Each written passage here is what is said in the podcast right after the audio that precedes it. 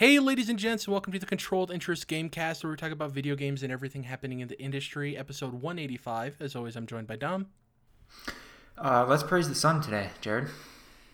Let's praise it. Uh, and special guest this week, Uppercut's own Andrew Cogswell. Hello. How are you guys? We're doing well. Uh, thank you for Good. joining us for the first time. Uh, we Yeah, appreciate for you coming having on by.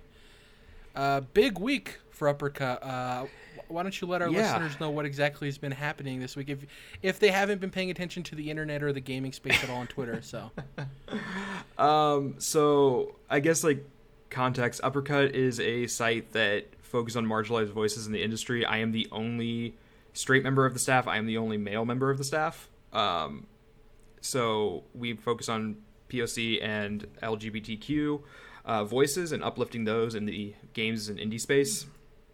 And uh, we are very big on paying freelancers. Everyone who works on our site gets paid. So when the EGM stuff happened and EGM decided to put a freeze on paying freelancers, despite a lot of them having f- either been in the middle of their work or finished their work, we wanted to step up. And uh, so we started a PayPal pool. This was actually all Caitlin. Um, they are the founder of Uppercut and my boss. Um, this was all their idea. Um, we started PayPal pool. We wanted to raise four hundred dollars to pay four people hundred dollars, uh, and so we could get their pieces on their, our site. Uh, that way, they got paid and published. We had a little backlash from someone in the gaming space calling us out for the rate, and that led to us raising twelve thousand dollars in less than twenty four hours. Um, we hit ten thousand at four o'clock or five o'clock. So about six hours after we launched, six or seven hours after we launched the pool. Um, so now we we're we're going from paying four people hundred dollars per piece to paying anyone that has an EGM piece that was in the works, uh, accepting all of them and dividing up the money equally. Uh, we are taking none of this. Uh, we are not touching it. It is all going to freelancers. So yeah, um, it's been a long week, and this happened. uh, the pool started on Wednesday. Um, yeah, so It's- that's what's happening. it's always incredible when you see like the internet's response to something like this, right? Um, especially in the current situation we're all in with uh, COVID 19. Uh, you would assume that maybe people are a little bit tighter with their wallets because we don't know what tomorrow brings in terms of Yep. the economy and everything. Um, but when you, you do something like this, a fundraiser for a good purpose, and like you said, it's not really advantageous to you guys fully because you guys are taking none of the money. You're just trying to help out people who are put in unfortunate circumstances. Um, and it's great that they're going to be able to be paid uh, now with the fundraising something similar to what they would be. Um, the backlash thing was weird because it's like you know hundred dollars is better than nothing, but Yeah. yeah, it's it's great to see the response you guys got, and uh, it, it's so funny how this all worked out uh, organically because obviously I talked to you I don't know like two or three weeks ago, you know, and then when I saw this popping up, I was like, oh, this is really cool, you know. So Yeah, I, I I'm the first person on staff to be on a podcast since this happened. Because as of time of recording, this happened yesterday.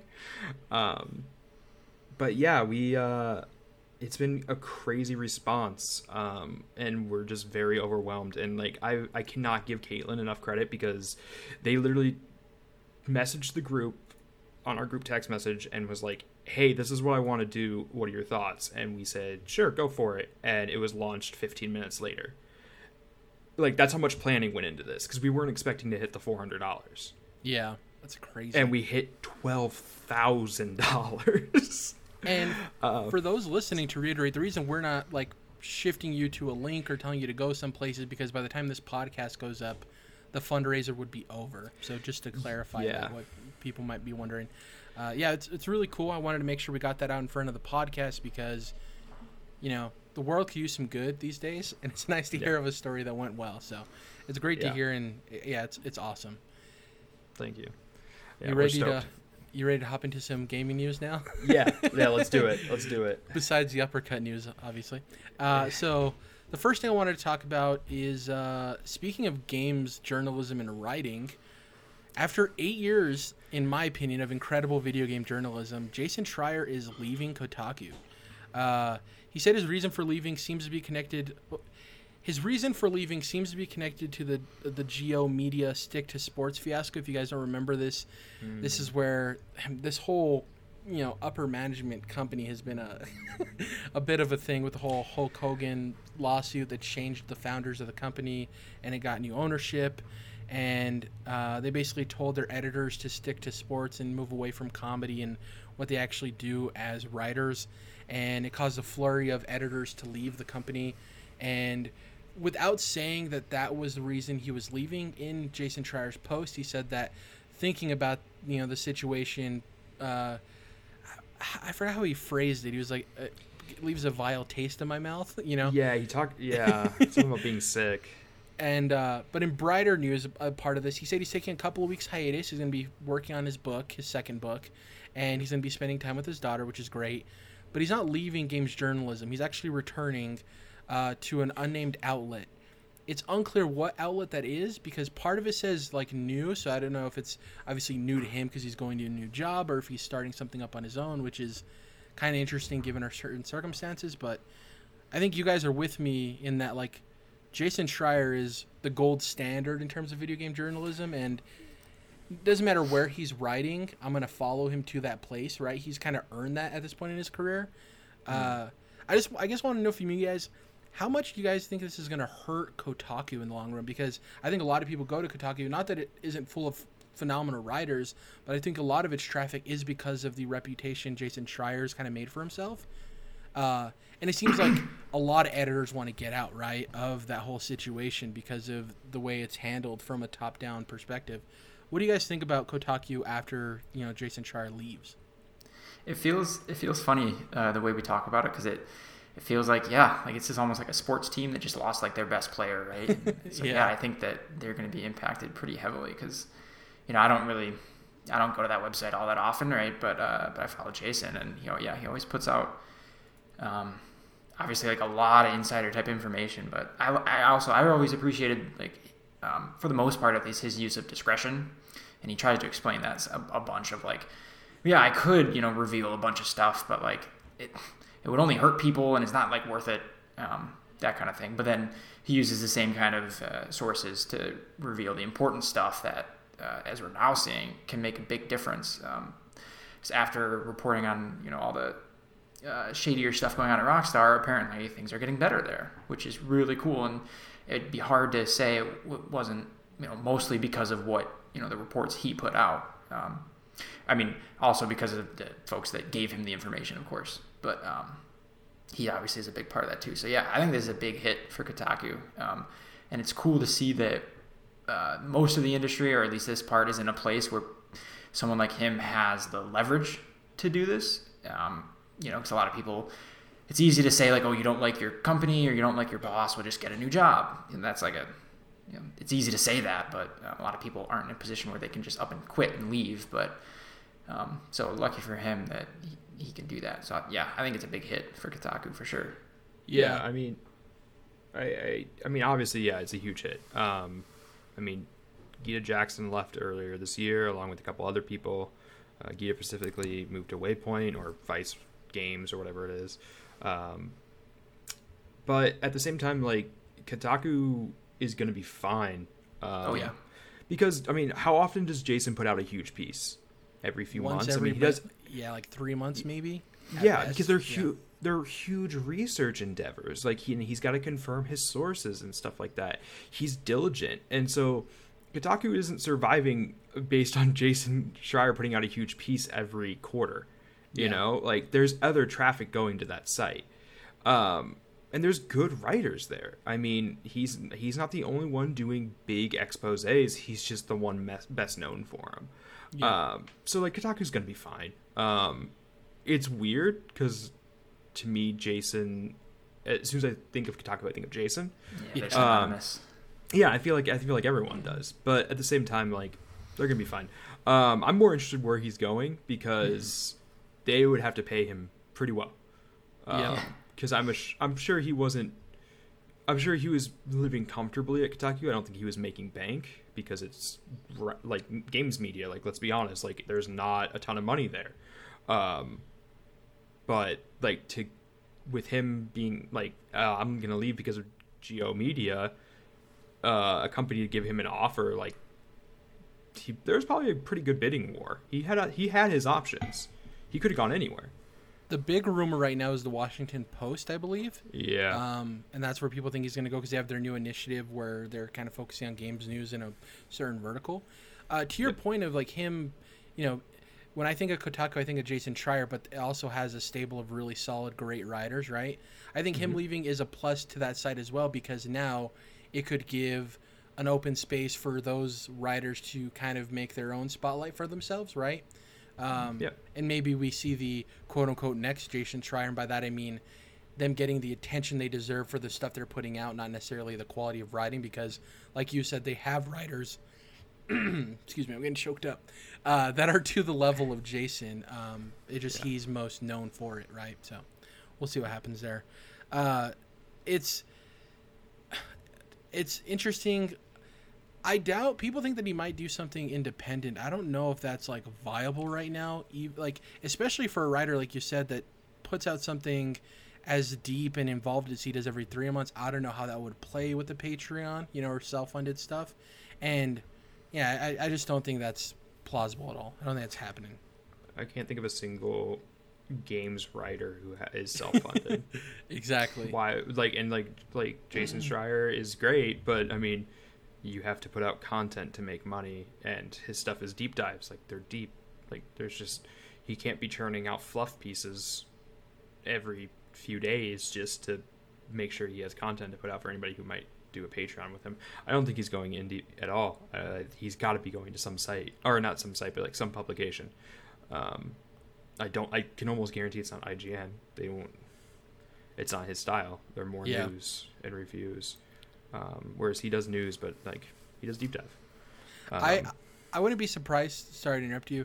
If it's something that we would consider more traditional, like a Washington Post, getting quote unquote like the gold standard of it to, you know, rocket boost their initiative with that, that would make the most sense to me, um, because then Yeah. you automatically have a face for that, right? So, Yeah. uh, real quick, I wanted to ask you guys, and I'll give my answer real quick. Is there a like a Jason Schreier favorite piece you have at Kotaku? For me, it's the ragtag one that one that kind of took the world by storm about you know Amy Hennig's Star Wars game and the fiasco that was with EA. Um, I just remember reading, sitting down and reading that for the first time, and it was so extensive.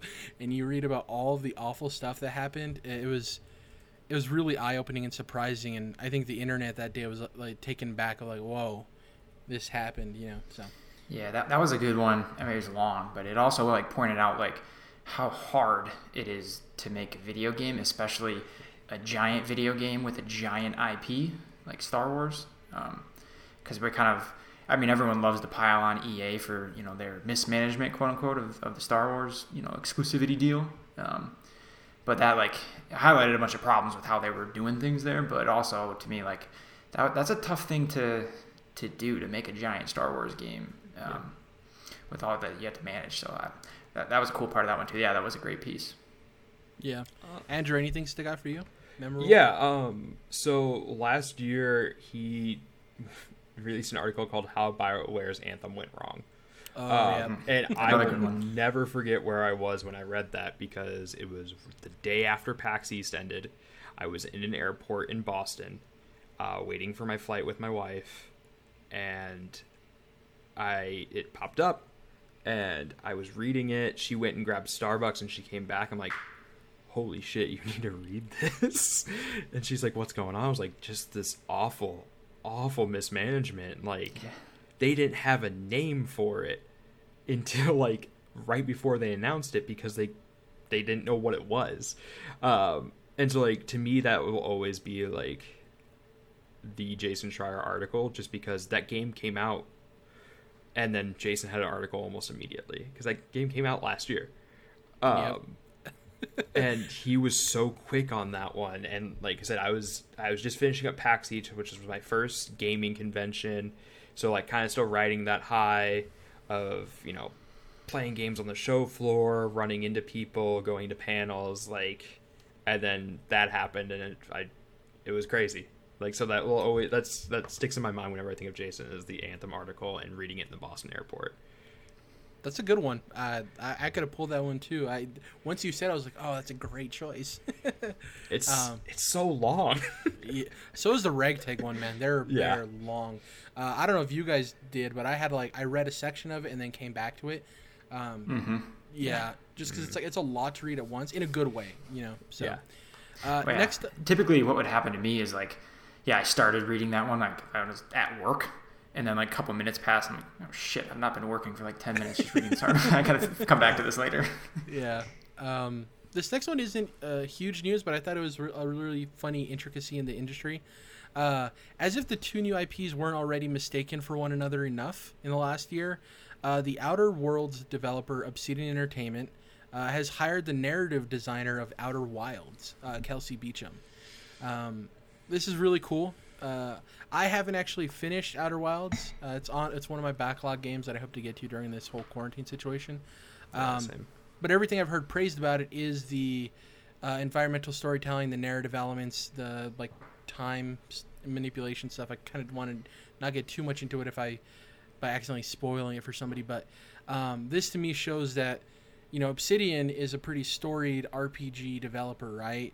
And for them to hire somebody off of an indie game like Outer Wilds, it's a great opportunity for Kelsey Beachum. Um, it leads me to believe I wonder if they're bringing them on to be uh, the narrative designer, narrative lead for whatever their next project is, uh, or a part of that at least. Whether that's you know the Outer Worlds two, or if Microsoft has them. Uh, you know, they, they give them full creative control, but if they're creating a different IP for Microsoft, uh, yeah, so I don't know if you guys have anything to add to this. I just thought it was a neat little news story, especially considering people often misconstrue these two game titles for one another. So yeah, no, I mean, I I think it's a good thing. Um, I was not impressed with the Outer Worlds. I was really excited about it. Um, it seemed to make fun of capitalism in a haha we're making fun of capitalism manner, and it didn't have any earnesty to it. Um, so I I mean, and I haven't finished the Outer Wilds, but yeah, like you said, I mean, a lot of people are praise the story in that and the the narrative. So having somebody with that pedigree coming on board, I think, is a good thing because, like I said, I wasn't really impressed with the Outer Wild or Outer Worlds narrative and the way they handled their themes. So, I think that whole game, for better or worse, spoke its its budget. You know what I mean? Because it was obviously it was published by Private Division um, this was before this deal was done before Microsoft acquired them, yeah. and I think that game was full of so much potential. I enjoyed the game probably more than you did, but I I didn't think it was like it wasn't my game of the year by any means. It wasn't like you know ten out of 10, 9 out of ten. It was mm. a hmm. good game, um, but I kind of went in with expectations as to oh this is a polished indie title. You know what I mean? And I don't know if some people went into it thinking it's like oh this is Fallout level quality I'm going to be getting. You know. Yeah, I think I was more on the Fallout side of it, just because yeah. I mean they were the original makers of Fallout, um, and it seemed like they had the budget behind them, and the whole satire on capitalism I thought was a really cool concept for a Fallout game, because um, Fallout does a lot of stuff with like democracy and stuff like that, and war and politics. So attacking an economic uh, system, I thought was an interesting choice and could lead to some cool storytelling. But it didn't. Uh, have you have you had a chance to see the Noclip uh, documentary yet on? I have Worlds? not. No, so I have in the first part, it's actually pretty interesting because they talk about uh, like a large part part of this game was cut. Um, there was like an entire side member that was cut from it. They even talk about the developers of oh one of the biggest complaints lifted at this game was the ending kind of comes out of nowhere right? It's like oh the ending mm. is here. And I agree with that sentiment. And they talk about how there was a lot of story beats in the game that they just kind of had to remove and that led to the product being worse off for it. Um, they're they're they're more self-aware than I thought they would be in that documentary in terms mm-hmm. of talking about the development process. And I, I think that paints a different picture in my head because of the information they provided but I think you're you're on with a lot of your uh, criticisms. Yeah, I mean, it's interesting that they are that honest with it that this shortly after release, because um, you see a lot of companies are kind of cagey for a while. Um, you, but I mean, that game came out like eight October? months ago. Yeah, six months yeah. ago.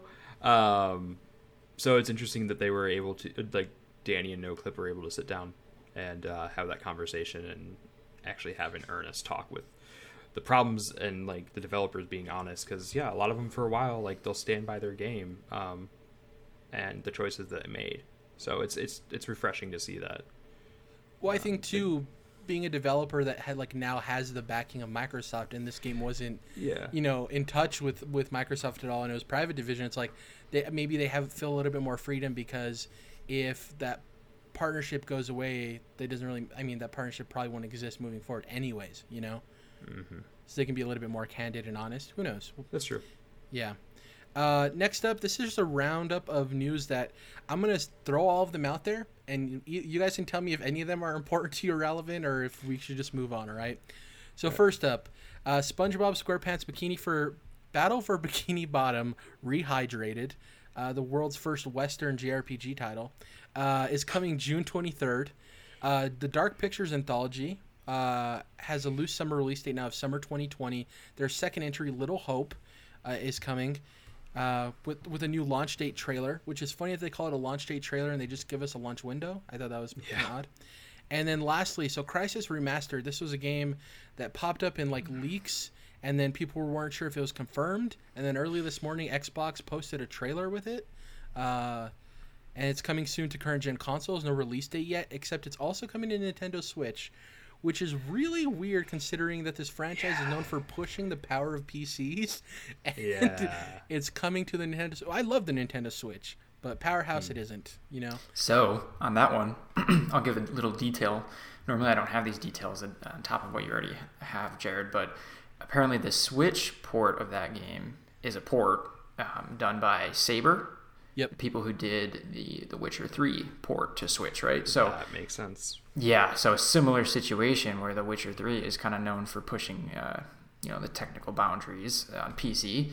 Um, also, you know, using Saber Interactive to get it to get their game out on Switch. So yeah. Yeah, and The Witcher, from what I've heard on Switch, is incredible. Um, yeah, and like runs fairly well for running on a, essentially a handheld. So I mean, hey, good pull for uh, Crytek to have them do it. Like you know, Bluepoint's obviously not touching it, so you get the the best you can for the Switch, um, as far as porting it. So hopefully that is because Bluepoint is busy working on Demon Souls remaster, or whatever they're rumored. The some yeah. people say like Metal Gear Solid, Metal, yeah, Metal yeah. Gear, Splinter Cell, uh, Siphon Filter, like. my hope, I, even though we know it's tied to Sony, my hope, Mass Effect. Obviously, it's not going to happen. Um, yeah. So the thing I wish too, but if only, man. God, if only. Uh, the rehydrated uh, SpongeBob game uh, release date of June 23rd.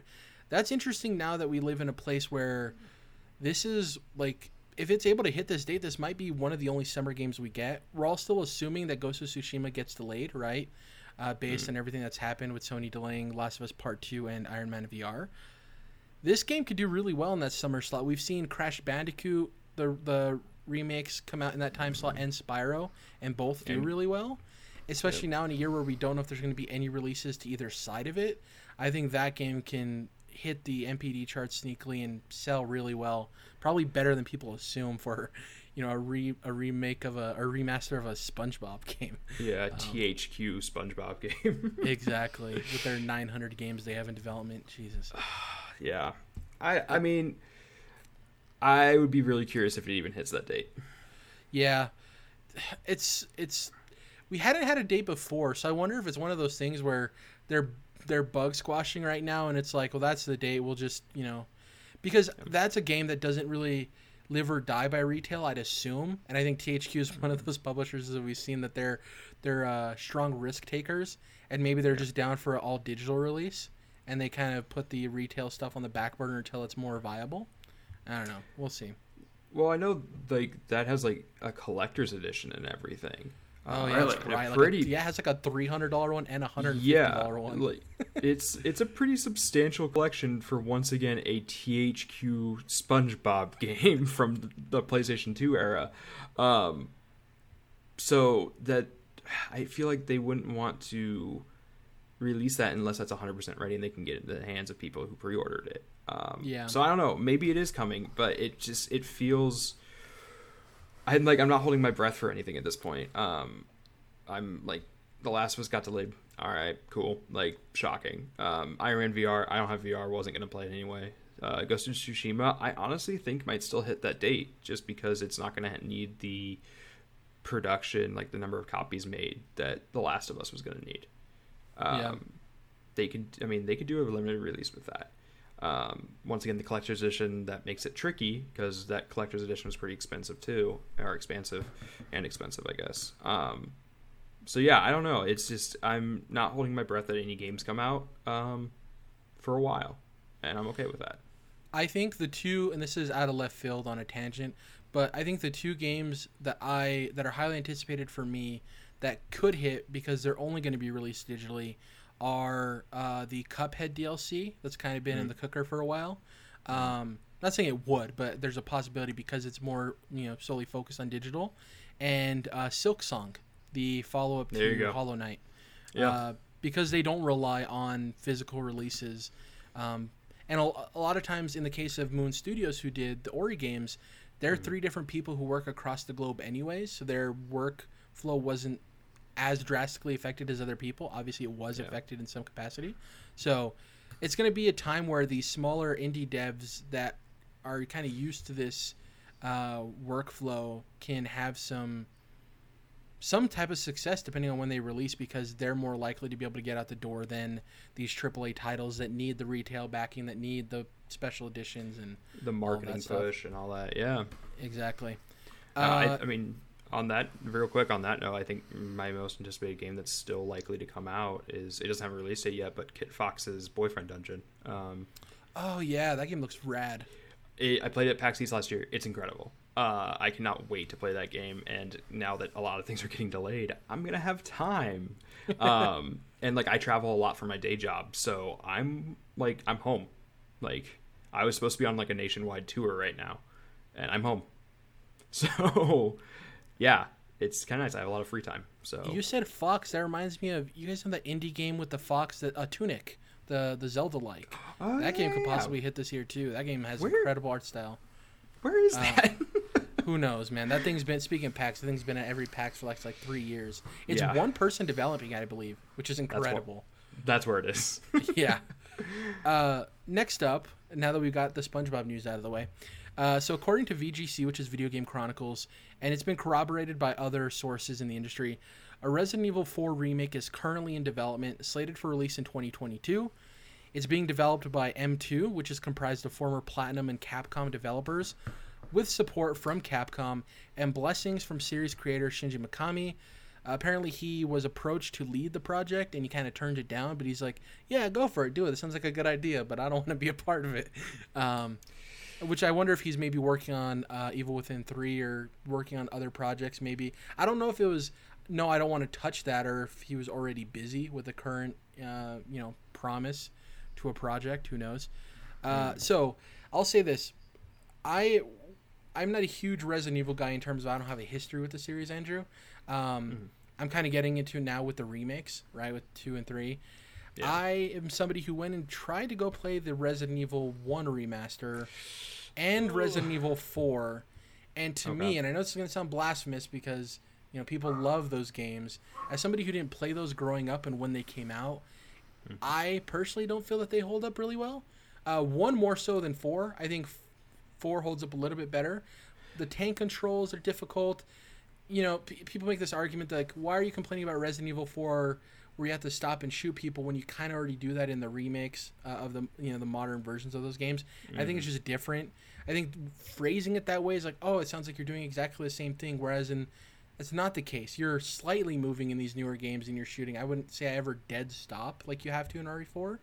Um, I'm down for this remake. I know the internet's kind of divided on it because they wanted um, Code Veronica because that's like yeah. linearly the the next game in the in the series that should be.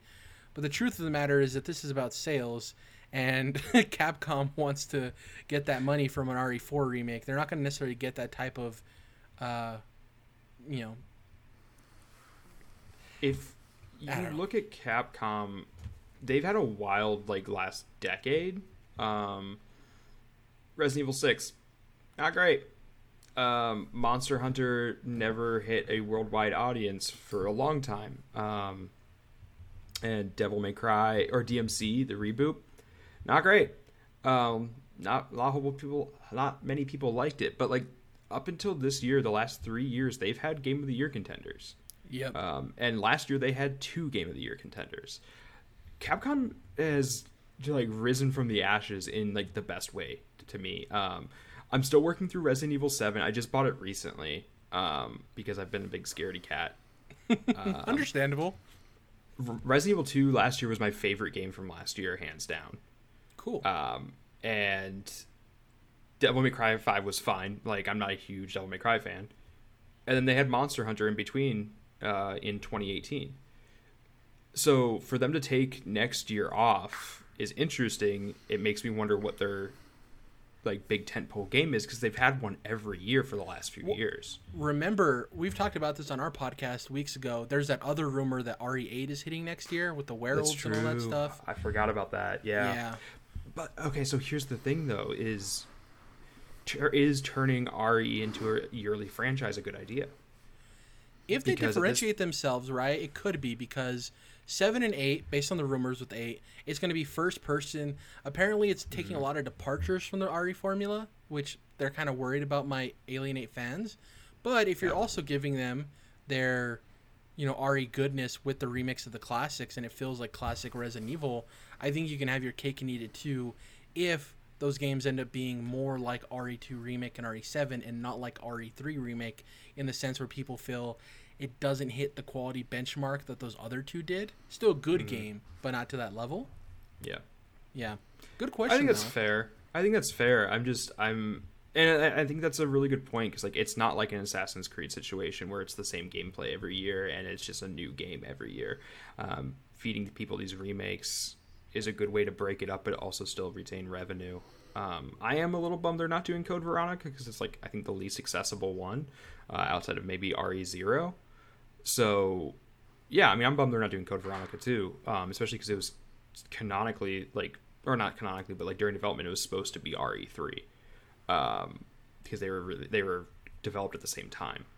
Um, yeah, so I don't know. I, am curious. I'm curious to see what they do. Um, I'm stoked for RE4 remake though. Yeah, Dom. Yeah, I'm ready for it. I, am I'm, I'm with you though, Jared, on um, on RE4. I, I try I tried to go back to it um, a few weeks ago, a few months ago now, and it was kind of like maybe this was last week. You and I talked about it, but yeah, I was I was like, I just it's hard to shoot. And yeah, you have to stop. I, I was just. I don't want to go through this all again. You know, it was cool when it first came out. I loved it, you know, back on like GameCube. But yeah, I'm down for them to, to remake this one. Having never played Code Veronica, um, you know, I'm not. I, I, I, I can only hear people say like that would have been the better option for the next remake, but um, I don't know. To me, it doesn't really matter. I guess. Um, I think part of it is just like people. I think. I'm oh, sorry about that. I think you broke up for a second. No, you're what good. Go ahead. Yeah. um, no, I mean, I think part of it is people are worried about RE4 because it is so treasured, and just doing a remake um, is scary for people. Yeah. Um, which I get.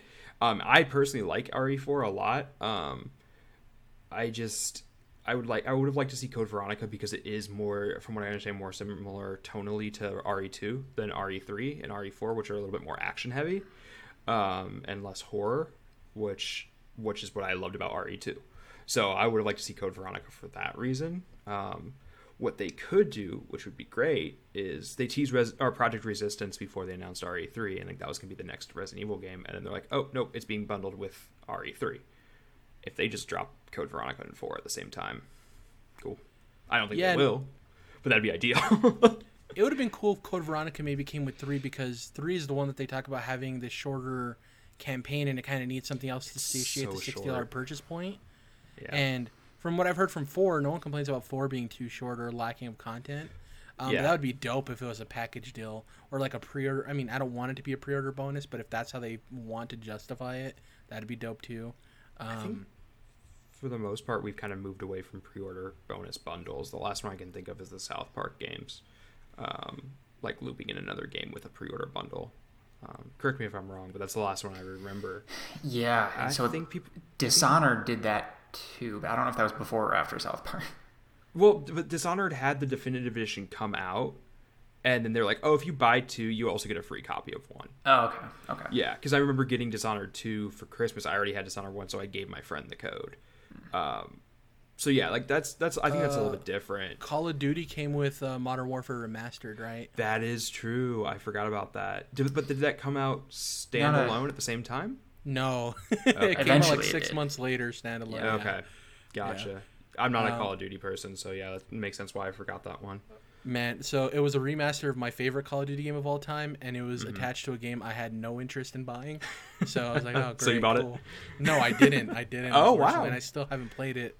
Yeah. Good for you. Our our guest last week was a guy named Tanner Pierce from DualShockers. Yeah, and yeah. he's a big Call of Duty guy, and we were talking about it because he was reviewing the the recently released uh, Modern Warfare 2 campaign remaster that Mm-hmm. was exclusive on PS4 for a month, which that's a whole conversation in of itself. But uh, um, yeah, we were talking about that, and I was. It's a shame that I haven't gone to play it, gone to play yet. It's just like. I ditched it from my mind for those six months. Then by the time it came out, you know, as a video game player, there's something already else I'm interested in, so I, I don't have time to go back and do that. And then it just kind of slipped and slipped and slipped. So never we're, got to we're it. kind of we're kind of forced and like as people who play video games to have like goldfish memory uh, because something new is always coming out so it's just like oh next Yeah. shiny object constantly so i totally get it like i'm the same way Well, it's even worse when you host a podcast or work at a game site or do anything like that because it's part of you doing your best at what you're doing to be Yeah. informed with the current games. For You know, what I mean? so it's a yeah. Uh, next up, Gamescom 2020 will be a digital event uh, this year, according to the press release from Gamescom themselves. Uh, go ahead and check out their Twitter; they have the full press release there. I don't want to read it all verbatim on the podcast, but uh, the short of it is that they're instead of doing their public stuff, they're doing a digital replacement. Um, they were kind of open to the idea of still doing something public related, but the German government kind of put their foot down and forced this decision. It seems like it was it was kind of out of their hands at this point. The curious thing to me is if you guys remember, Geoff Keighley did uh, Games Night Live or Gamescom opening night. I forgot what the actual title of it was. I think it was opening night. I think that was opening night. Yeah and he kind of introduced the, the you know the event and he it was kind of like his own little press conference thing. He had developers come out and show new games. Do you guys think that their digital event will be Geoff Keighley produced? Do you think like that's a smart decision of you know we've been working with Geoff Keighley now. He was already going to do something this year again. If you're going to do a digital event have the guy who's most known for it right who throws game awards. Uh, how likely do you think this is a Geoff Keighley joint gamescom digital um, i don't think it's Geoff Keighley at all oh you don't no not at all um, i mean because gamescom's germany right yeah It's in Germany. Yeah, I mean, I, I I don't foresee him putting in the time to make a digital event because that also takes a lot of work. Like I work in the events industry, and digital events are also very hard. And with Gamescom being later in the year, closer to Game Awards, he's gonna have to be figuring point, out what he's doing with Game Awards and like creating all the assets and content for that why would he waste not not waste his time but why would he spend his time working on a show that's not his when he has so many logistics to start figuring out very quickly Yeah, So- I mean the paycheck could be huge. that's Yeah, always a good but I mean- motivator. I don't know if that, That's that- true. that's worth it to Geoff though. I don't know if he he's it seems like he's pretty well off. I don't know if he, you know, that Yeah, I don't know drives he him a big paycheck. yeah. And how, i mean how how big of a paycheck is gamescom going to be able to dish him you know? Um, Yeah. especially like are they monetizing tickets? Or are they live streaming on twitch? If they're live streaming on twitch for free then how many sponsors do they have? How much are those sponsors paying? Like they're i mean you're looking at a huge revenue change for gamescom as like from an event standpoint. And Yep. So how much money are they really going to have to throw at somebody like Geoff Keighley who can make this money elsewhere on his own thing I I guess I think for me, my idea is like at the worst, I think he could host it or at least parts of it.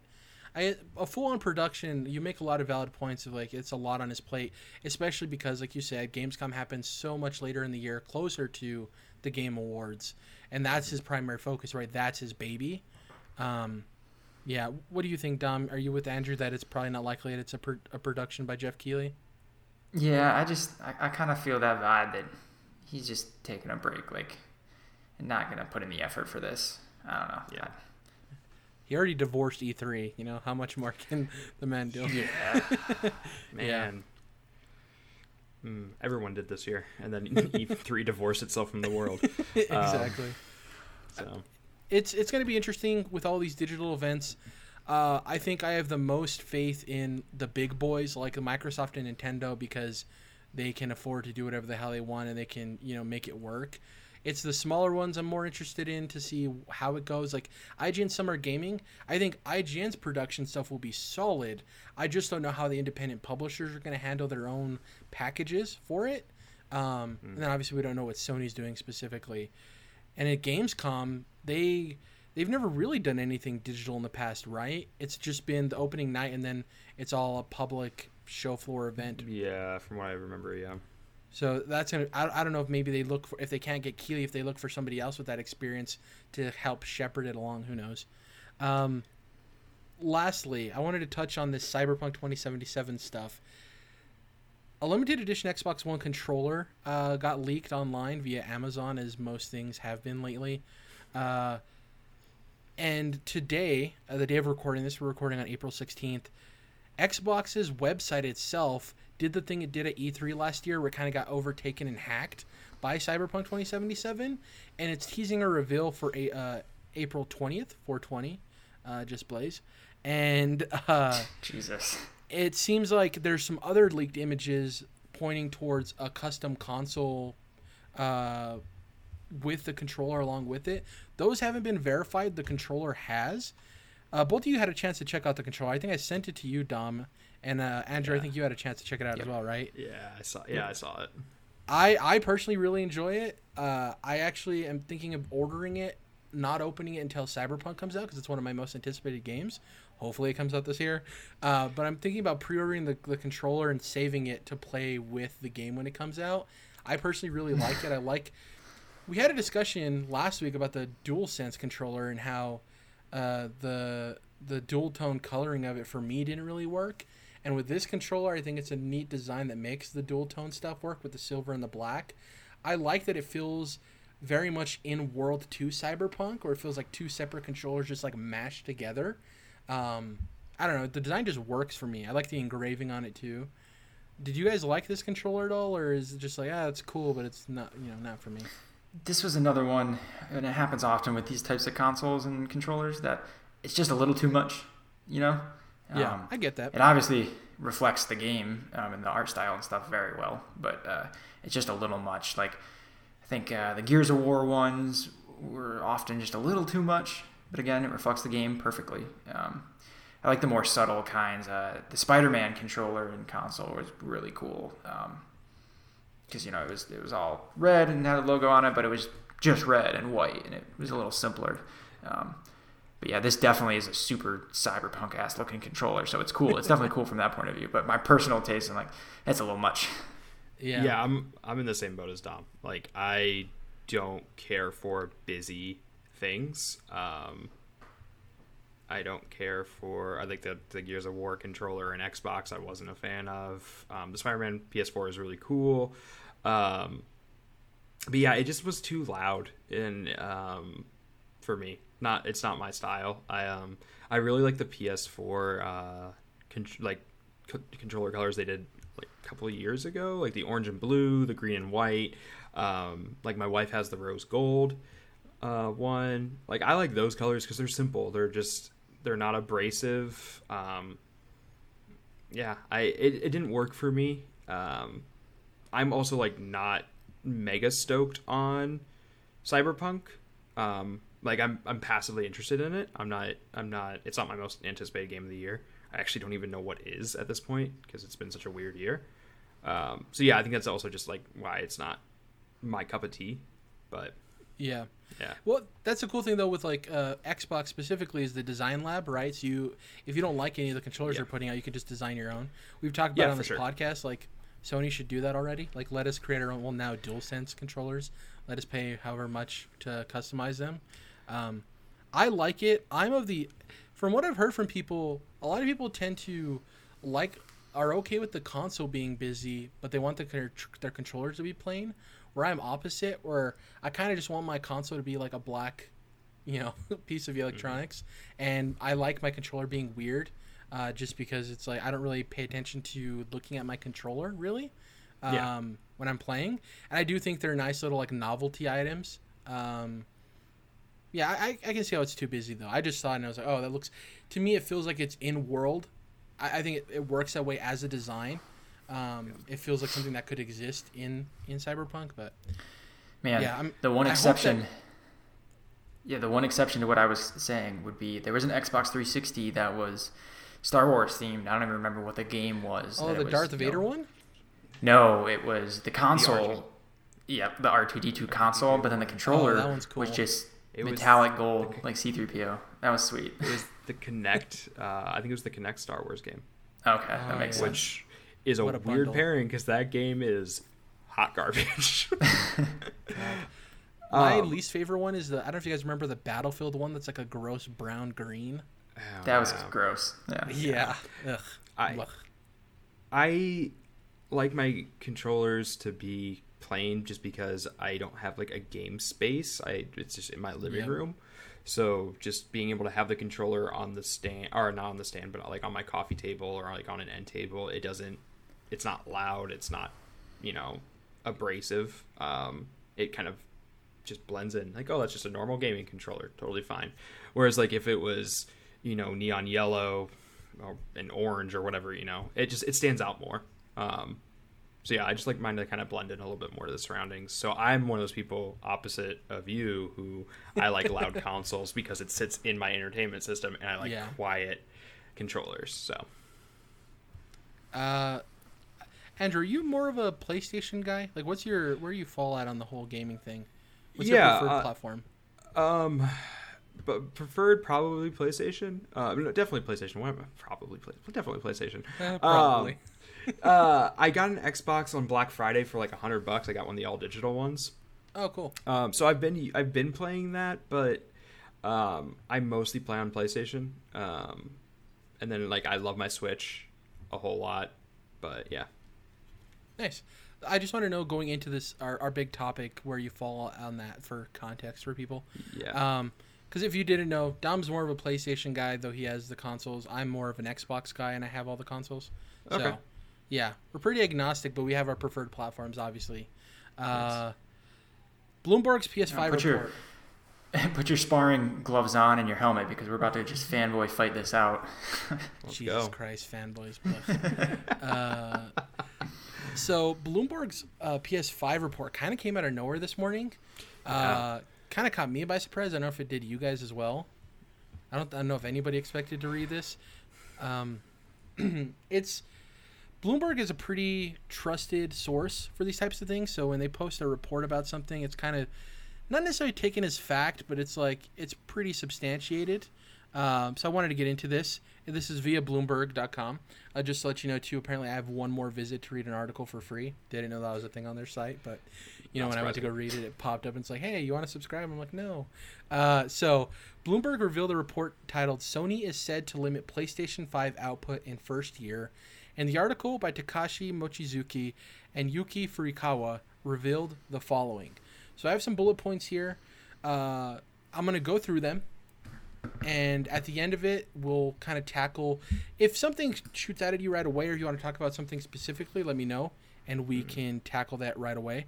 Um, a lot of interesting information here in regards to the release of the playstation 5 so first up sony plans to make 5 to 6 million playstation 5s by march 2021 uh, considering they told uh, considering they told assembly partners exactly that um, so they basically went to their assembly partners who are manufacturing the consoles and told them that, you know, they're looking to make five to six million consoles, uh, PlayStation 5s, by the end of their fiscal year.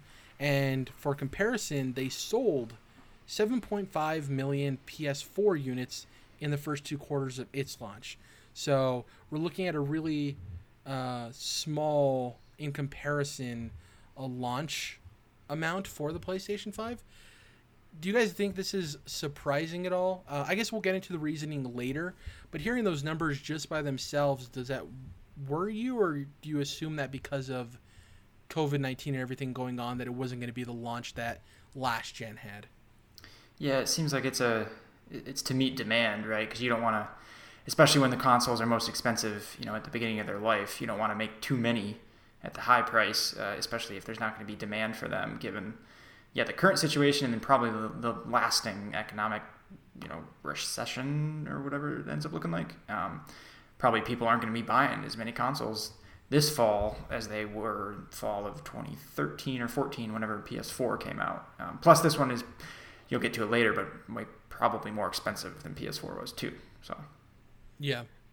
Um, this doesn't really surprise me because Nintendo Switch when it launched was three million worldwide um, at launch. So, and they had a shortage for a while. I mean, there were people who there at one point they sold more copies of Breath of the Wild than they did Switches. yep. because people were buying it because they couldn't find Switches, but they wanted to make sure they could play the new Zelda game.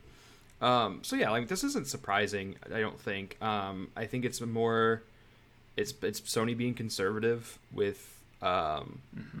their expectations. Um, especially because of everything going on with COVID. Like, I'm really convinced we were supposed to already have the PS5 reveal. Um, and I think Xbox was going to have a big blowout at E3 in which would have been in like a month from in a couple weeks. Um, so yeah, I think they're both kind of trepidatious right now and kind of you know walking very carefully and setting their expectations as best they can. And so. Yeah, I think the scarcity isn't as crazy as um, kind of limiting your release to certain. Uh, Jesus, I'm having a brain fart. Uh, regions. Yeah. Uh, so like you know, not launching in specific territories around the world um, because you have limited quantity. I think the safer bet there is to limit the quantities in every territory, but have a worldwide launch. Uh, recently, in the unlocked interview Phil Spencer did with Ryan McCaffrey at IGN, uh, Phil Spencer talked about how not releasing uh, day and date in Japan with the Xbox One severely hurt their already limited uh, reach they had in that country. So, um, you know, not being able to launch worldwide at the same time will hurt these new consoles. And I think, you know, providing scarcity and kind of being conservative with the total amount as opposed to cutting out an entire country or territory from getting them at launch is a smarter move there. Uh, next up, production capacity isn't the main factor in shortage. So, you know, people were wondering, oh, is, is the reason they're not doing this because they can't assemble as many PS5s? Um, but rather Sony's expected demand alongside projected price and post pandemic economy. Uh, both of you guys kind of touched on this. Uh, you know, we're sitting in a place where we don't know what spending is going to look like uh, mm-hmm. for consumers after this whole thing is done or as it begins to return to some type of normalcy. And uh, Dom, you specifically mentioned the price, which we'll get to, that uh, is going to be more expensive than last gen consoles, we assume, anyways. So, man, and you know what? It's this sounds shitty, um, but they, I, I think they would be wise and maybe it's just not possible at this point because they didn't plan for it. But to in the next few weeks here, get pre-orders available, um, at, at, least in the U.S., where everyone is, most people have just been, you know, provided a nice check from the government. Um, and many I don't know would... how that would play though, man. yeah, I get your understanding. Like, I don't know how that would play if you come in and be like, "Hey, everybody just got your leave to pay your rent. Order our console." Like I get well, you don't, yeah, there, but it's like yeah, I don't, don't say it. Play. Yeah, I don't yeah. think you could say it. well, obviously, yes, I know, but you know, uh, that's how I think a lot of people would read it. Though, is obviously not saying that outright, but it's like, oh, you're saying this now because you know people. Not everyone. I think a lot of people are going to be using these checks very seriously, but there is a good portion of the country that this is going to be expendable income to some extent, and yeah, from a business perspective, you want to take advantage of that, but you know, it's it's very weird. Like, uh, it would behoove them, I guess, to some extent, but it could backfire. I don't know.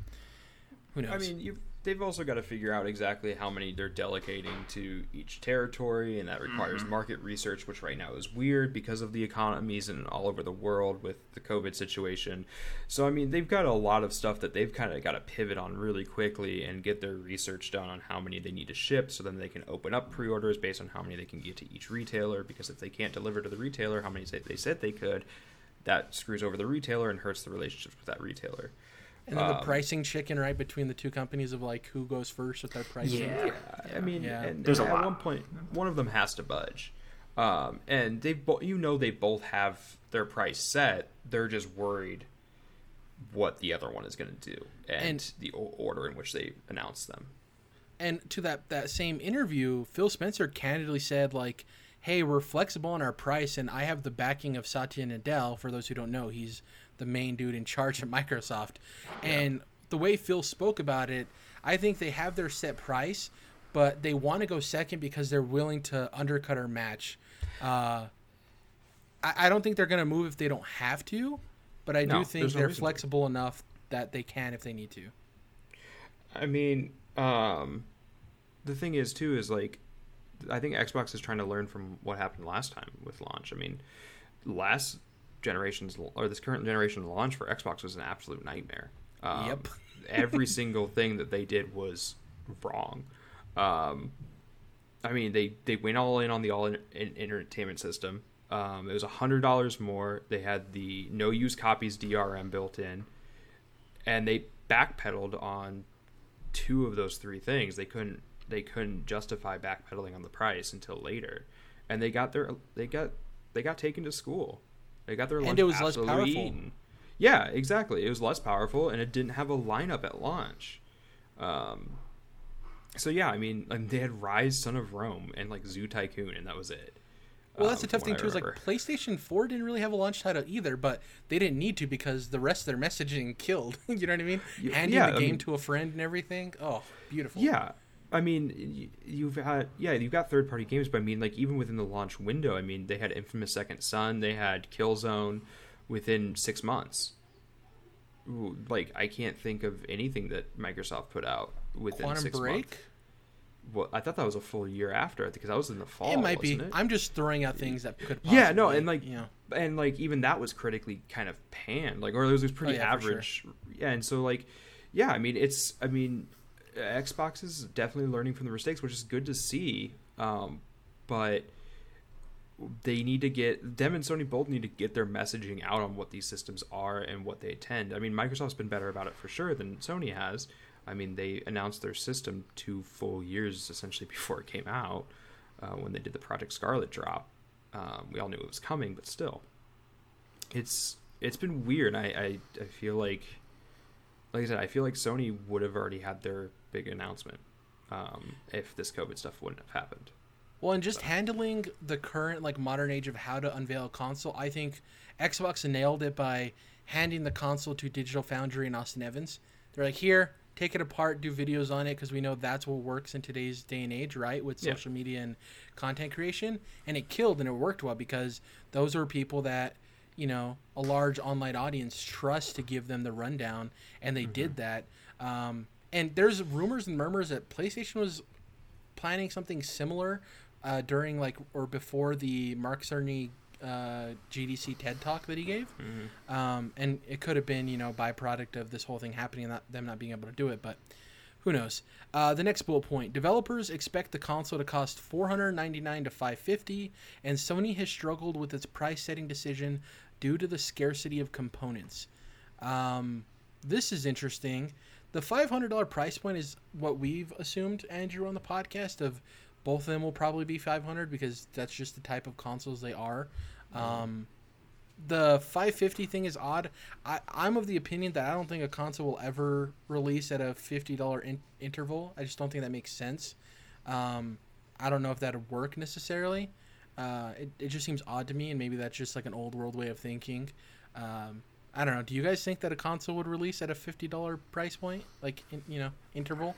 Yeah, it just, it just feels it feels weird unless it's a second SKU, right? It feels weird to have something at fifty, but then at the same time, it's like why? I'm sure there's some marketing psychology behind that, but you know, yeah, I mean, why not? You know? Yeah. I, I mean, I, I don't see why not. Like, it is what it is. It's fifty bucks. Um, like you know, mommy and daddy at Christmas time are gonna cough over the extra fifty bucks for little Timmy. You know, it's it is what it is. Um, it's just tough though, right? Because if like the console costs five hundred, you're mm-hmm. likely buying at least one game, so it's it's already mm-hmm. going to be essentially six hundred dollars. So if you put it at like a fifty dollar yeah. price point, then it's like, oh god, now you're dipping over that. Yeah, but why I not? Mean, you're you have the right point. It's like get an extra 50 bucks. Why not? Well, and like the thing is too is especially with this generation that we haven't seen the last. No, just, I guess just this last generation is we have the backwards compatibility function. Um, Yep. uh, I mean, Xbox has gone very deep in on that and been very committed to it, which I think is great. Um, Sony has said, hey, like pretty much everything at launch is going to work, or at least a lot is going to work at launch. Um, so, I mean, you're going to have games still. I mean, games are still going to come out this fall that are going to be for last gen, but you can play them on the new gen. Um, Cyberpunk, for example, is a big deal. I mean, they CD Projekt Red came out and said, like, no matter where you buy it, you're going to have the best version, no matter what system you play it on. Um, so people are going to buy Cyberpunk at when Cyberpunk launches, and then they're going to buy an Xbox uh, Series X. I almost called it the One X because the naming is convention is terrible. Um, but yeah, people are going to buy the Series X, and they're gonna they're gonna play the same games they've been playing. I mean, let's be realistic. I mean, the only game we have confirmed for launch is Godfall for PS5. Yeah. That's Off it. Off the top of my head, I think that's it. Yeah. um, Halo Infinite's being like tossed around, but I, I think Microsoft is going to want that install base before they put out literally their biggest title.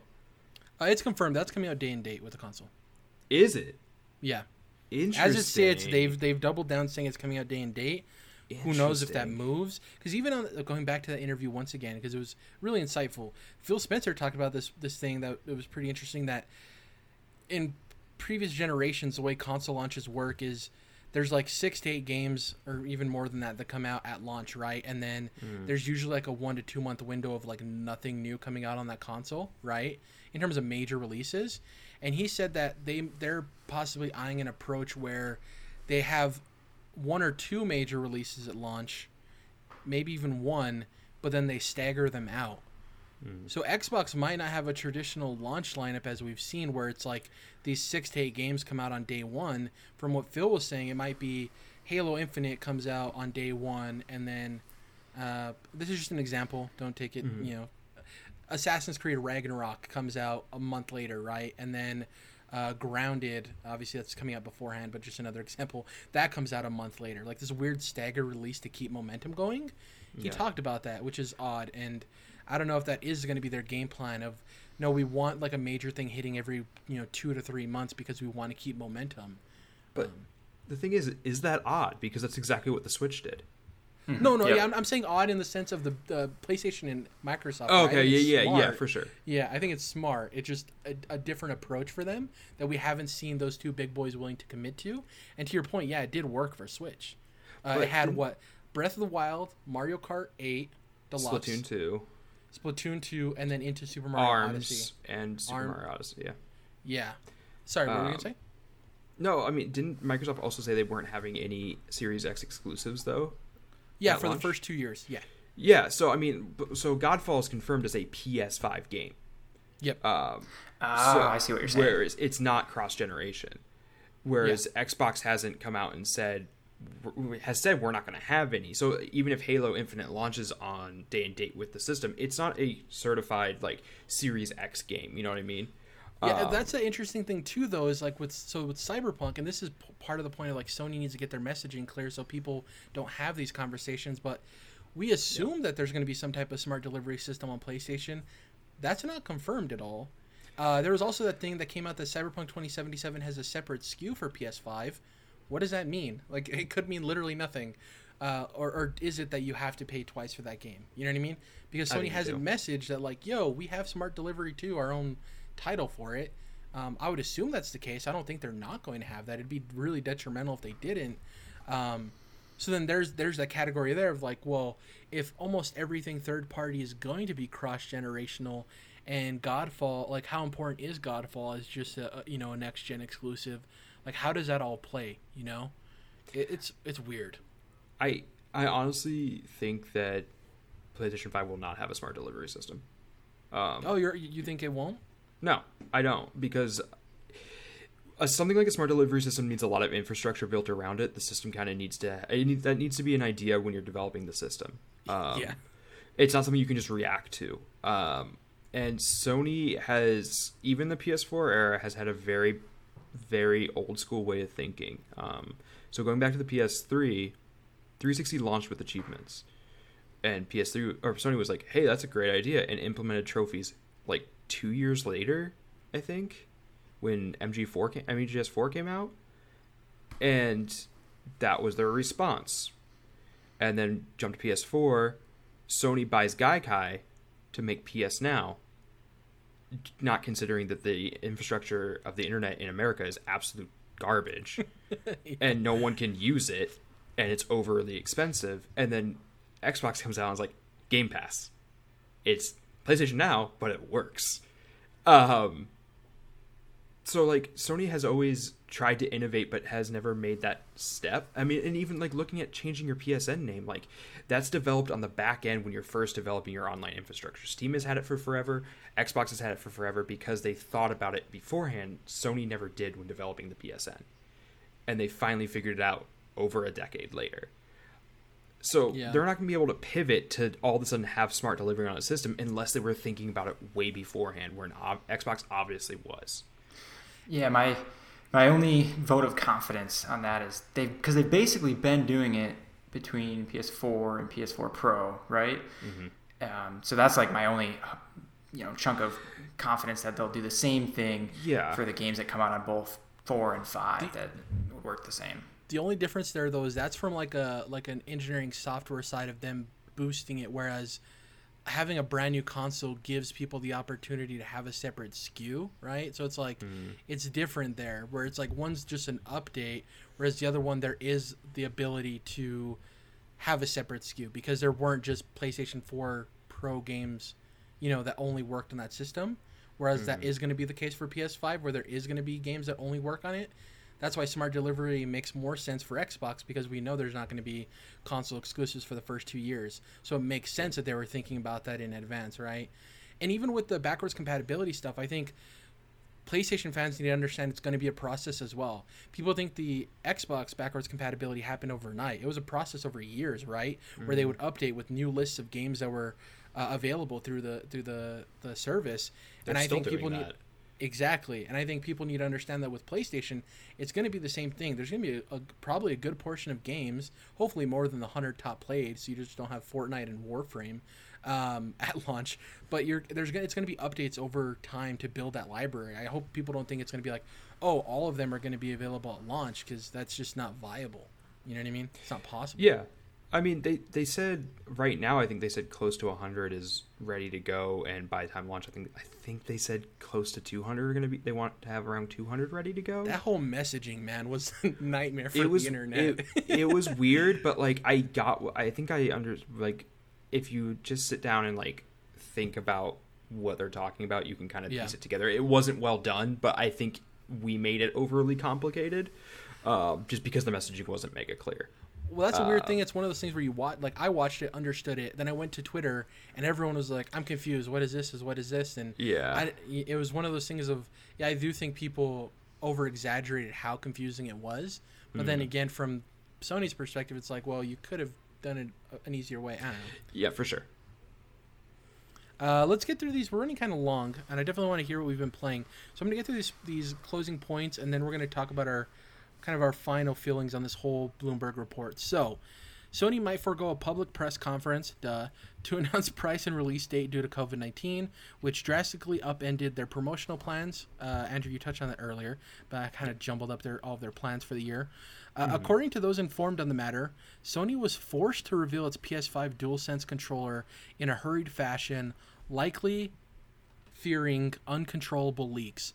So the controller is in a lot of developers' hands because they're working on games for the platform, whereas the mm-hmm. console's look and design is kind of secretive still. And it seems like they were just worried that you know it was going to leak, so they kind of wanted to control their messaging. And like we previously stated, their promotional plans were thrown out of uh, loop, so they kind of yeah. wanted to get ahead of that, which makes sense. Um, next Who up, drops Sony's controller design on a Tuesday.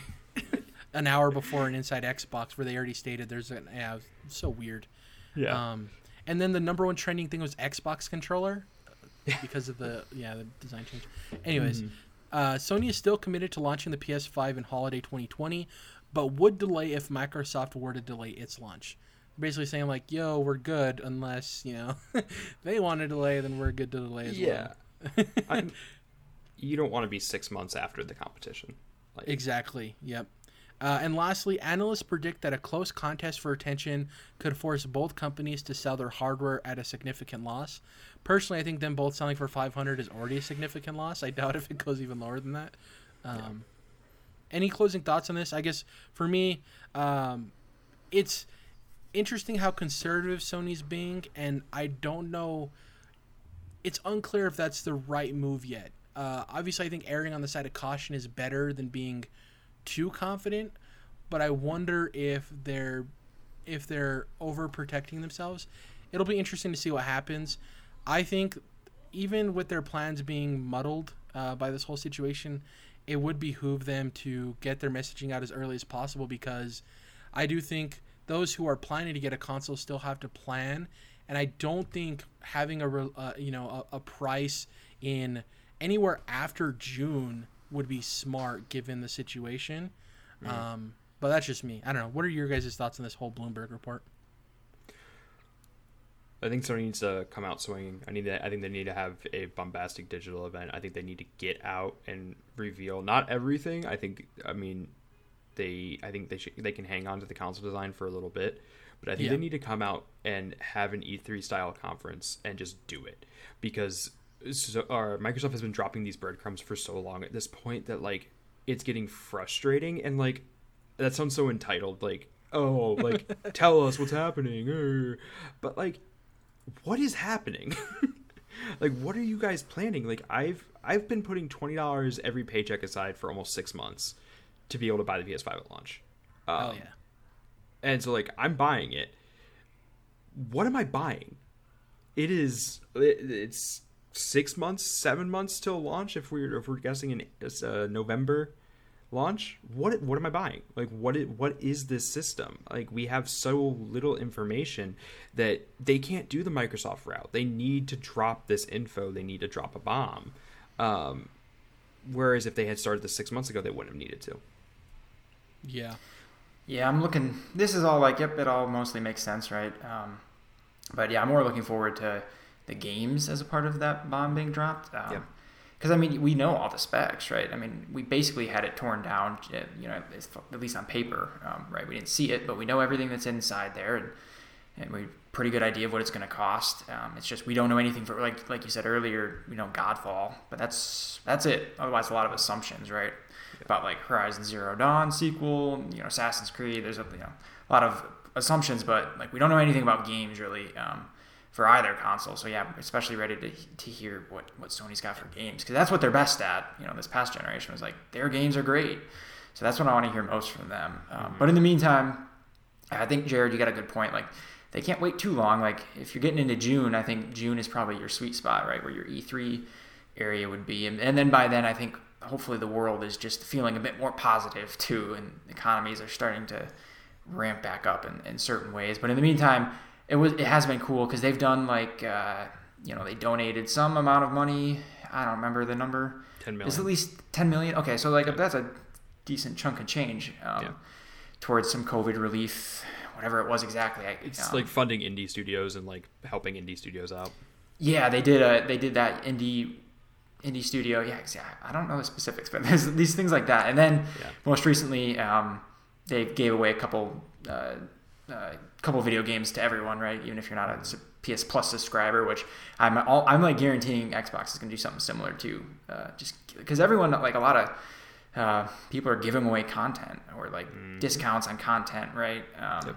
And that kind of thing. So I assume Xbox is going to do something cool like that coming up soon. It, but I think that the thing too is there's obviously a dedicated hardcore base of PlayStation gamers who are going to buy the PS5 no matter what. Obviously, right? Especially for the mm-hmm. exclusives. I do think though people are underplaying the idea that there's a large portion of people, general gamers, who bought the PS4 because they heard it was the better console and they're like, I want to get back into gaming. Which one's a good one to buy? Get the PS4, right? Mm-hmm. If you look at you know exclusive sales for games, even the the best selling console exclusives for PlayStation dwarf the actual number of PlayStation 4 sold, right?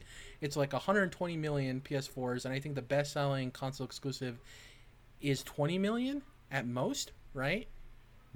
I believe. But there's that that that effect of the higher the number of consoles, it's more difficult to get a higher attach rate, right? Like that just exactly. Yeah. Yeah. But what I'm basically game. saying is that I think that Sony needs to also understand that though they've sold astronomically well this generation, if Xbox comes out, it's cheaper. It has Halo Infinite at launch, even if it isn't a console exclusive. Like, no offense to the developers of Godfall, but that definitely reads as a launch game for better or Yeah. worse, right? It does. Um, yeah, no offense to the developers there. It looks like it could be a cool time, but it's you know it's a launch title.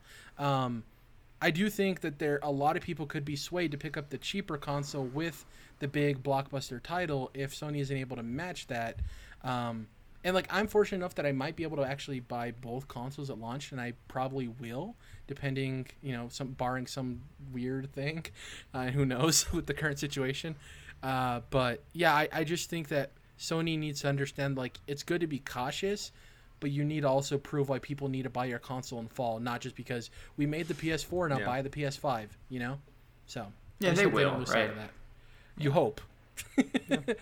I, I don't like Jim Ryan. We've said said this. Like I don't in terms of I don't like him leading Sony uh, or being the face of them. I just don't think he is uh, the best person for the job, especially considering the messages he's had with crossplay with Mi- Minecraft and all these outdated opinions that he has.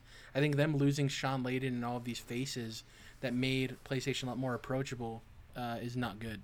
Um, and I kind of hope either Shuhei or Hermen Hulst uh, takes on that approach of being the face of PlayStation. Because if it's Jim Ryan, man, good lord. Uh, anyways, I think that's it for the news. Let's talk about what we've been playing. I won't go too long since we've ran a little long here. Same old, same old. Final Fantasy VII remake and Animal Crossing. Uh, I recently unlocked terraforming in Animal Crossing, so I've been going ham with that. Uh, I'm taking the creating uh, like a city approach in a certain area with my villagers and my town square and my shops and everything, and then stuff around that is more wilderness uh, vibes. A lot of work there with custom patterns and all that stuff. In terms of Final Fantasy VII Remake, uh, my first time playing through any Final Fantasy Aw. ga- VII game, let alone Final Fantasy VII. Really enjoying it. Um, I'm only about seven hours in. Uh, this is no spoilers. I'm about to head out on my second big mission with Tifa and Barret. Uh. Sector five. So it's like okay. yeah, yeah, like chapter five or four, or something like that. So not too far in. Yep. Uh, really enjoying it. Character's great. Uh, combat, I'm really enjoying. Before it came out, people were you know comparing it to Kingdom Hearts three, which I was kind of down on that game quite a bit. Uh, without getting into it, I think this is completely it's it's similar, but I think it's way better and completely different in a lot of ways. Uh, my biggest hurdle with this game is the disconnect of like, oh, these people are clearly the main characters in this world where everyone else looks like normal human beings. Uh, it's like thing like they're running through and they're like, oh, Avalanche did this. I wonder who Avalanche is. It's like maybe it's the dude with the gun arm and a giant, the other guy with the giant sword on his back. You know what I mean? Um, but it's like hokey stuff that I'd expect from, you know, uh, an early days JRPG. Uh, I like that it's not turn based anymore, though the combat is turn based in a way where you often find yourself attacking, backing up, kind of assessing the situation, using your spells or items. So it is a weird, like, active turn based system, to me, anyways. That's how it reads. But I am really enjoying it. Like I said, it's my first Final Fantasy game. I love all the quirky, weird stuff. Um, yeah, I'm interested to see where it goes. And my plan, Andrew, is that when I finish this game, I'm gonna go get Final Fantasy VII on probably Xbox Live or something. And the only Really? thing I'm, yeah, Yes. the only thing I I want to I want to ask, maybe you can tell me, Andrew, should Okay. I play into the part where the remake ends, or should I play through the game? I'm not worried about like spoiling myself for future entries because who knows when that next game's gonna come. But how do you think would be best? Should I just play through the classic? So, I know how remake ends. Okay. Um, and it is different than the original game. okay. Ask me that question after you finish remake. That's all I'm Gotcha. gonna say. I, Okay. It's something that like that's a decision that, and that's a conversation to have after you finish remake. Gotcha. I like that. It gives it, it lets me know. Uh, yeah, I, I like that. Yes, yours. Hit me up. hit me up on Twitter. Um, and ask me uh, after you finish it. cool. But I will say, like, you are getting into the best part of the game. Hell Uh, yes. It, it gets better. Um, I was really down at the, on the beginning of that game, um, being a big Final Fantasy fan. Um, I enjoyed the combat, but not much else. Yeah. It gets better and better and better. Hell um, yeah. So yeah, I'm really excited for you. Uh, that's pretty much it for me on the gaming side of things. Uh, Dom, what have you been doing? FF7 remake. Uh, not yet, actually. My copy shows up tomorrow because I can get something like Final Fantasy delivered to my house, but I can't find toilet paper anywhere. Yep. Unbelievable. Yep. But anyway, yeah, I'm pumped to to get it started because yeah, I've never played a Final Fantasy game either. Um, Yes. I know I'm a week late to the party here, but this Uh, seems like a good to spot to start. Andrew, we were both sold by the demo, which is a whole conversation. of Like, demos returning is great because it sold two of us on this Hell game, yeah. right? So, yeah. Anyways, sorry, Dom. But yeah, so I'm, I'm pretty pumped. This this appears to be a great starting point for someone who's never played any of the games or isn't that normally huge on uh, uh, JRPGs. So I'm pretty excited to get it started. But yeah, more to come next week on that. So what I have been doing instead is, well, first of all, watching Better Call Saul, which is oh my god, incredible. Yes. But uh, as far as games, been playing a lot of Star Wars Battlefront 2 because uh, it's been a while and I forgot I had that still downloaded and it's incredible. it is absolutely incredible. I'm really surprised. Um, it's just a ton of fun. Uh, it's not nothing that like I guess is gonna totally blow your socks off, new and innovative, but it's just there's something about you know doing a four v four heroes versus villains mode where you know your team is comprised of uh, a little rolling droid, Kylo Ren, Count Dooku in pajamas, and you're fighting Luke Skywalker and Yeah. Rey and Lando Calrissian. it doesn't make any damn sense, and you're doing I it on been like, Naboo. No Man's Sky, right? Like the updates have turned Yeah. that into a completely different game than it was at launch, and it's like really good now. Yeah. I've Yeah, it's a been- big fan. yeah, it's it's it's been fantastic. I didn't get into it when I first got it close to launch, but now it's like this is so much fun. I've been playing a shit ton of it. Um, I anticipated starting Fallout 76 Wastelanders, but I haven't even haven't even turned that on because I've been really having a lot of fun with Battlefront. So yeah. Nice. I'm still holding out for 76 to come to Game Pass. I'm still holding out hope one day Yeah. it's gotta happen eventually. Yeah. Or at least it- for it to go free to play. Yeah, as like a big Bethesda guy, I'm not going to spend money on it. You know, it's just my personal hangup. but I definitely want to play it. so I'm like, ah, one day. One day. Man, it's it's play been down to like ten bucks at times. I want to say. hmm so it's- not on yeah. Xbox Live. I have never seen it for ten dollars. If it was ten dollars, I would have snagged it. The cheapest it's been on Hmm. Xbox, from what I've seen, is twenty bucks, and even that's a little steep for me. I'm like, Ugh. Yeah. you know. uh, yeah, I'm glad you're enjoying the Star Wars Battlefront 2. Ever since Fallen Order, I've been. I mean, then we got Mandalorian, so like I've craved some Star Wars. Uh, I don't know if I'd want to hop into that necessarily because I'm already juggling so many multiplayer games. But the updates and praise for said updates have really got me interested in trying it out at some point. Maybe by the time Battlefront 3 is announced, who knows if it ever gets announced. um, Andrew, what have you been playing? A lot of JRPGs. Uh, Interesting. Final Fantasy VII remake. Um, I got it last Thursday. Um, my wife's favorite game of all time is Final Fantasy VII. Um, Awesome. So at one point we had three copies of that game in our house. uh, two versions of the deluxe edition and then a version of the regular edition. Um, her mom now has the copy of the regular edition because that was Jessica bought it for her mom because it's also her mom's favorite game of all time. Um, so her mom's learning how to use a PS4, which is a treat. Um, but yeah, I've been playing that. Um, Dragon Quest XI on Switch. I've been playing since Christmas, and it's just a very long game. So that's kind of like my just laying in bed, play Switch for a little bit game, and then uh, Persona Five Royal. I've been uh, Uppercut got a uh, review code for it that Jess, my wife, was reviewed or was playing it, and so luckily that means I get to play it as well. So, um, it rules. I'm very early into it just because Final Fantasy came out not long after, and it was like right around Animal Crossing time and stuff too. Um, but yeah, I'm really excited to really dive back in there after I platinum Final Fantasy VII, which I'm close-ish. Man, that game has me so intrigued because up until lately, I've uh, really kind of been like making fun of it in a way of like, how are they really charging sixty dollars um, for you know the base game and an extra? Why isn't this just a DLC pack for twenty bucks or thirty bucks or whatever? I didn't totally understand it. I guess um, after watching a bunch of reviews and and that kind of thing, it seems like it's it's substantial and different. Um, And having tried playing Persona 4 like two years ago, um, I kind of burned out after like 20 hours. Fair. Um, but you know, I'm not a JRPG guy at all. I see. I am. Yeah, and that that was now an older game, but five looks. I don't know, like just walking around in like the city mm-hmm. looks really cool, and I'm I find myself intrigued. So one of one of the things that I like about five more than four, I think I like four more overall, but five, um, not having the randomly generated dungeons or procedurally generated dungeons is great. Okay, um, so it's not the same hallway like over. No, over it is okay. a set structure that has puzzles that you must navigate through, um, gotcha. and it helps not burn out on that game as quickly because mm. you have a clear objective. You know, you roughly know where your destination is. Go, get to it.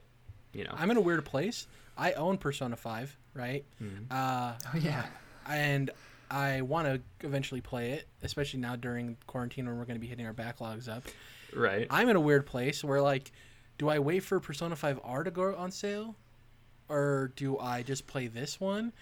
And the other thing too that has me worried is I heard people say like yeah, if you want to play Persona the right way, you should get like a guide so you know you're you're making the most out of the days and whatever. And uh, like that that whole thing is like, uh, kind of makes me not want to start it at all. Don't do that. Know? Don't do that. Like um, min maxing the days. Don't like min maxing in Persona. Like if you're going for the platinum, yeah. Like I played through the whole game and then I went back and I started my platinum run and I did use a guide because it's very difficult to do without one. But yeah. just to enjoy the story, just play through it. Like I'm an Xbox guy, so I'm, I'm never gonna go for the plat. You know what I mean? I yeah, Spider Man's the only game I've went for a plat, so it's like, yeah, that's good. Yes. So yeah, just just play the game, have fun. Like it's such a fun game, um, and like I'm not very far in Royal. Like I'm only a couple hours in, so I haven't really even seen the new stuff. But the new stuff they have added from like watching Jess play, great like absolutely incredible stuff. Like real quality of life improvements new story beats new mechanics and like combat and like movement. So i would say wait like wait for royal to go on sale especially if you're not like super itching to play it like you're not dying. Um yeah wait for royal to go on sale. Um yeah that'd be my advice. It hurts to hear but i think it's a smarter decision if it if it does that much to enhance the game you know? You, that's you a weird entire... thing like pers- Persona Five was like a really well reviewed game, and then this mm-hmm. game came out. It's like, oh, it's really yeah. even better. yeah. It, it adds an entire new party member. It adds a new semester of like content because it's based on school semesters. Um, so it adds a substantial amount of stuff. Like it is a it's worth the sixty dollar reinvestment if you're a Persona fan. Definitely, if you haven't played Persona Five yet, then yeah, definitely just jump on Nova Royal because you're experiencing everything. Well, and the fact I haven't started yet, right? So I'm not like, oh, do I ditch my current save or anything? I yeah. literally haven't started it, so I'm in a good place. Like, I know people who are like, oh, I went 30 hours in, I fell off, I rebought Royal, and I'm going to restart. I'm like, you're probably going to still fall off at the 30 hour mark. um, but yeah, if you if you haven't started it, yeah, just wait for Royal. Just get Royal also that that troubles me of like people who are like oh 30 hours and i fell. For me i'm very hard-headed. So i'm like if i've already committed 30 hours to something i'm gonna yeah. see it through. That's a lot that's just me. Yeah. So yeah. Um, uh, so anything else I, andrew? Sorry. No no i was just gonna say i think i clocked in uh, persona 5 i finished it in like 100 hours like 98 Damn. 100 hours. Uh, royal is estimated to take an extra 15 to 30 so it's a long ass game. If it's oh, enjoyable, man. man. who cares? To me, it's like yeah, it's a lot of time investment, but it's like if it's an experience you're actively enjoying, then cool. I think it's I think it's worth it personally. Yeah. I, I don't think it's a game for everyone for sure, but I think it's at least like if you if you put some time into it and you enjoy it, I think it ends up being worth it. But like if you don't like JRPGs, uh, like my sister in law tried playing it and it was not for her. Eh, so like yeah, it's not worth it for her. I'm not gonna recommend her play that. So I'm a lot with JRPGs. To me, it's like a lot of people who aren't into From games but fell in love with Bloodborne. Like it just okay. takes the right JRPG for me to get hooked. You know what I mean? Like it's not my yeah. preferred uh, genre, but I'm I'm down to get lost in a JRPG uh, cool. adventure. Um, yeah, this is, that's for you then. Now that we're closing out the show, before we go, thank you, Andrew, for guesting. We really appreciate it. No, thanks uh, for having can me. Can you let the listeners and viewers know where they can find you on the internet? Yeah, so I'm mostly on Twitter at Cogs the Well, um, and you can find my work. I mostly do. I'm the video editor over at Uppercut, so at Uppercut Crit or uppercutcrit.com. Um, but I do occasional reviews, and we do uh, monthly themed weeks where we cover a certain game for a week, um, and I contribute writing for those. So yeah, you can find me over there at Uppercut Crit and awesome uppercutcrit.com. Also, shout out to you having a really cool last name. It's cool to me, anyways. I like Thank the you. last name Cogswell. It's like, yeah. that's Um, I had friends in high school that literally didn't know my first name. cool. Oh, they just called you Cogswell. Mm-hmm. Yeah. I I was uh, so I was like on the football team and all that stuff. And usually when you're in in, in football or sports, Yeah. your last name if it's different enough, that's what you get called. So I was Yeah. often called Weich for you know my high school career. So Yeah. uh, Is Cogswell the name of the robot in Fallout, or am I tripping? Uh, that's so. It's the name of. It's not the name of the robot in Fallout, but it is the name uh, in the Jetsons of George Jetson's rival company, uh, Cogswell, Okay. Cogswell Cogs. Um, Cogsworth is Beauty and the Beast. And I think Cogsworth is also Fallout. yeah, yeah, yeah. Fallout is that sounds Codsworth. right. Yeah, Codsworth. Yeah, so it's close on a few different things, but it is actually like we are in the Jetsons. Yeah, Cogswell, dope butler name. Right. Yeah. Uh, What everyone once again- wants to hear. Yeah. If you can, please follow us on YouTube. Search Controlled Interests will pop right up. So hit the subscribe button, like the video if you like the podcast. Hit the notification bell. YouTube sub boxes are really fickle and you can't trust them. Uh, you don't know what's going to pop in and what's not. So hit the bell notification so you know when we uh, upload new videos. On iTunes, if you leave us a five star review, it helps us move up in the algorithm. Uh, leave us a review, period. If you think it's five stars, four stars, three stars, anything less than that, you know, you can do something else if you want. Uh, if you uh, also we're recently announced that we're on spotify finally the approval process took a little bit but we finally got up on there which is great so if you listen to your podcast like i do through spotify we're up there. The link is in the description of the youtube video if that's the way you're taking in the podcast. On twitter you can find the controlled interest account at ctrlint that's controlled interest abbreviated. You can find me personally at jared underscore. Still trying to get the regular you know jared but that guy hasn't tweeted in four years. Twitter's still not giving it to me. And you can follow Dom at Dom's Oreos. And yeah, hopefully we have you back in the future, Andrew. I really like talking to you. Uh, awesome things you guys are doing over there, Uppercut Man. It's great to see. Thank you so much. Appreciate it. Thanks for having me on. It's been a blast. We'll catch you guys in episode 186 next week. See you then. Bye.